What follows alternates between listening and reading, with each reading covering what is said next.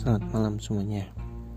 Kembali lagi uh, eh, Gue mau ngomongin kali ini Yang masih hangat-hangat Itu kemarin soal SNMPTN Gue banyak lihat di media sosial Banyak anak-anak yang Wah gue gak lulus nih Gue gak keterima dan segala macam Ya ini format baru. Kok zaman gue dulu disebutnya jalur undangan? Jadi sama nggak semua anak dapat kesempatan dan beberapa orang doang dari sekolah yang boleh mewakili dan ya nggak tahu sih itu bagaimana prosesnya karena katanya sih nggak transparan sampai sekarang.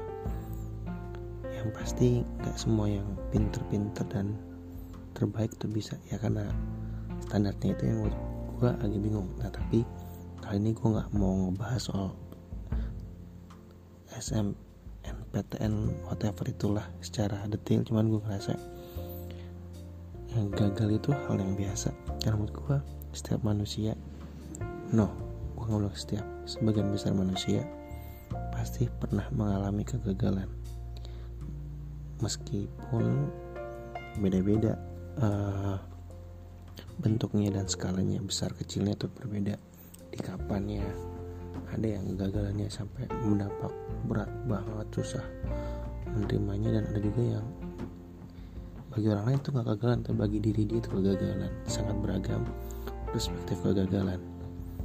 Ya kalau gue sendiri secara sederhana eh gue mulai berasa ketika umur 20-an 20-an itu kira gue baru mulai kuliah umur 21 di mana umur-umur segitu teman-teman gue sudah mulai uh, masuk tahun akhir perkuliahan sedang mempersiapkan skripsi atau teman-teman lainnya juga yang sudah mulai merintis bekerja, sudah mulai mapan, sudah mempersiapkan untuk ke jenjang selanjutnya pernikahan dan segala macam. Gua di situ baru mulai kuliah. Kuliah juga bukan jurusan yang gue idam-idamkan dari dulu. Gue mending kuliah, gue mencoba untuk agak sedikit realistis aja dengan hidup gue. Yang pasti situ gue bisa masuk dan ya puji ada beasiswanya lah. Gue kuliah eh, empat tahun tapi di tahun terakhir ketika gue tinggal harusnya tinggal tugas akhir doang gue kena masalah. Ada satu mata kuliah yang nggak lulus gue stres ya pastilah siapa yang nggak stres ya. Terus dapat ujangan dan segala macam dapat kesempatan akhirnya gue bisa ulang mata kuliah hanya dengan ujian tanpa perlu kuliah lagi akhirnya. Gue bisa selesai 4 tahun dan bahkan sebelum selesai kuliah udah mulai bekerja di sampai tempat yang sekarang ini gue bekerja. Kalau gue dalam setiap kegagalan wajar sih manusia tuh jadi stres. Ya kali ya stres kalau gagal kuat banget. Nah selain itu gagal pasti bikin kita kecewa. Ya iyalah lo udah mempersiapkan dari jauh-jauh hari mungkin mempersiapkan semuanya dengan baik. Planningnya bagus banget terus tidak works tuh kayaknya sakit ya wajar lah. Nikmatin aja lu sakitnya. Bisa cepet bisa lama. Terus ya menyakitkan juga. Tapi uh, gagal bukan berarti lu selesai sama hidup lu kadang-kadang apa yang sudah di planning sudah rencanakan dengan baik sudah dengan matang nggak jalan juga. Ya udah. Nggak semua sesuai dengan harapan lo. Hidup itu ya seperti itu. Harus ideal dengan apa yang lo bayangkan. Perlu improvisasi lah kalau gue bisa dikatakan. Mulai sedikit realistis aja dengan hidup. Oke gue nggak bisa di sini nembus nggak nembus tembus udah gue bisa di mana? Jalanin dulu. Tapi bukan berarti lu pasrah dengan kehidupan. Lu jalanin dulu terus kira-kira gue bisa nikmatin cari nikmatnya di mana ya? Harus tetap mencari nikmatnya gitu. Kalau menurut gue itu gue rasakan ketika gue berkuliah gue bergaul dengan teman-teman dari berbagai macam jurusan. Banyak kita juga seperti itu. Jadi ada yang kuliah memang karena keinginannya wah gue pengen banget masuk jurusan ini dan segala macamnya. Meskipun pas bekerja mereka terkejut oh kayak gini banget ya. Kayak nggak sesuai.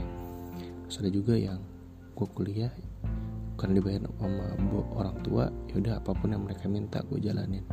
Meskipun kayaknya nggak nyaman mengerjakannya menjalani perkuliahan. Ada lagi yang lain.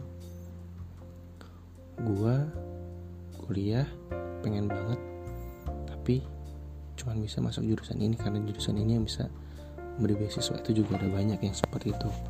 Mereka mencoba realistis dengan hidup. Penting bisa kuliah entah apa nantinya tapi jalanin dulu. Nah menurut gue nah itu problema yang sangat umum terjadi. Tapi gue merasa salah jurusan itu gak masalah asal gak salah masa depan. Kenapa gue bisa bilang begini gue ngeliat dari teman-teman gue ada anak jurusan teknik. Lulus dengan predikat cum laude. Wah pokoknya secara akademis pinter banget lah. Digadang-gadang nih orang bakal mungkin bisa jadi dosen atau ya di bidangnya dia lah berkarya dengan cukup oke okay gitu.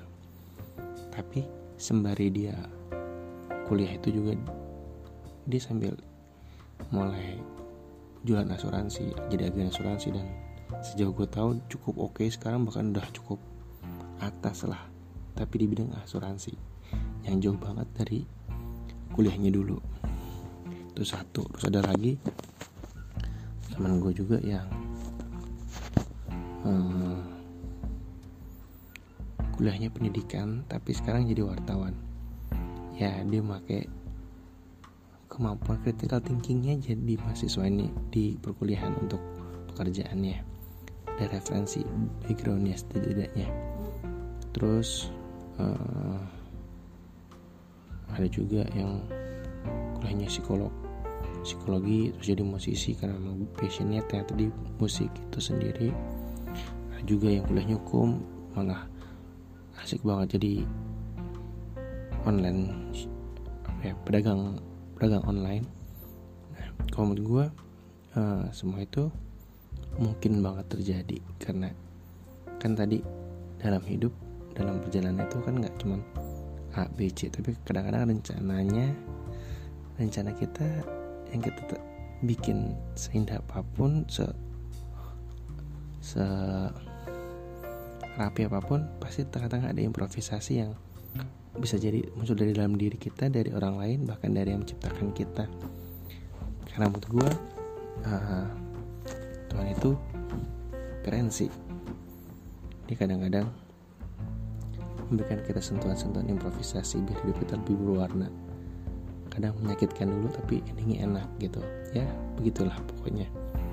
Terus uh, gue juga merasa kadang-kadang Tuhan ini punya rencana dalam setiap manusia yang diciptakannya ini kadang-kadang kita nggak nyampe nalar kayak tadi yang tadi teman-teman gue itu kan udah berjuang mati-matian untuk jurusannya. Ada yang gila-gilaan jadi akuntan kuliah eh ujung-ujungnya dia menjadi beauty vlogger dan sebangsanya dan cukup menghasilkan. Oke, dia fokusnya ke sana itu sangat mungkin banget. Jadi memang ya rencana Tuhan tuh nggak bisa kita nalar dengan mudah karena memang ya itu sangat ajaib gitu. Nah kalau menurut gue hidup memang keras kayak tadi. Di perkuliahan pun nggak semudah yang gue rasakan kayak wah ini enak-enak. Ya ada enaknya ada enggaknya ada perjuangannya yang pasti. Sebagai hidup kita ada perjuangannya. Kalau memang yang nggak nyaman-nyaman banget kayak teman-teman gue akhirnya melarikan diri ke organisasi segala macam. Kalau menurut gue di situasi yang sekeras pun karena hidup itu memang keras kita tetap harus mencari celah untuk bisa menikmatinya apa pun itu. Karena ketika kita nemu celah yang membuat kita setidaknya punya warna baru penyemangat baru kita mulai bisa menjalaninya mulai bisa menikmatinya syukur-syukur bisa memaknainya pasti perjalanan itu dan mengambil hikmahnya buat ke depannya. Menjadi pribadi yang lebih baik lagi kurang lebih itu aja yang kali ini gue mau ngomongin tentang bagaimana kegagalan itu membentuk kita. Kegagalan itu bisa apa kalau gue pasti uh, dialami sebagian besar manusia dan bukan akhir dari segalanya. Gitu aja. Sekali lagi gue cuma ingin bercerita tanpa ada niatan untuk menginspirasi atau apalagi mengedukasi. Oke semuanya terima kasih. Selamat malam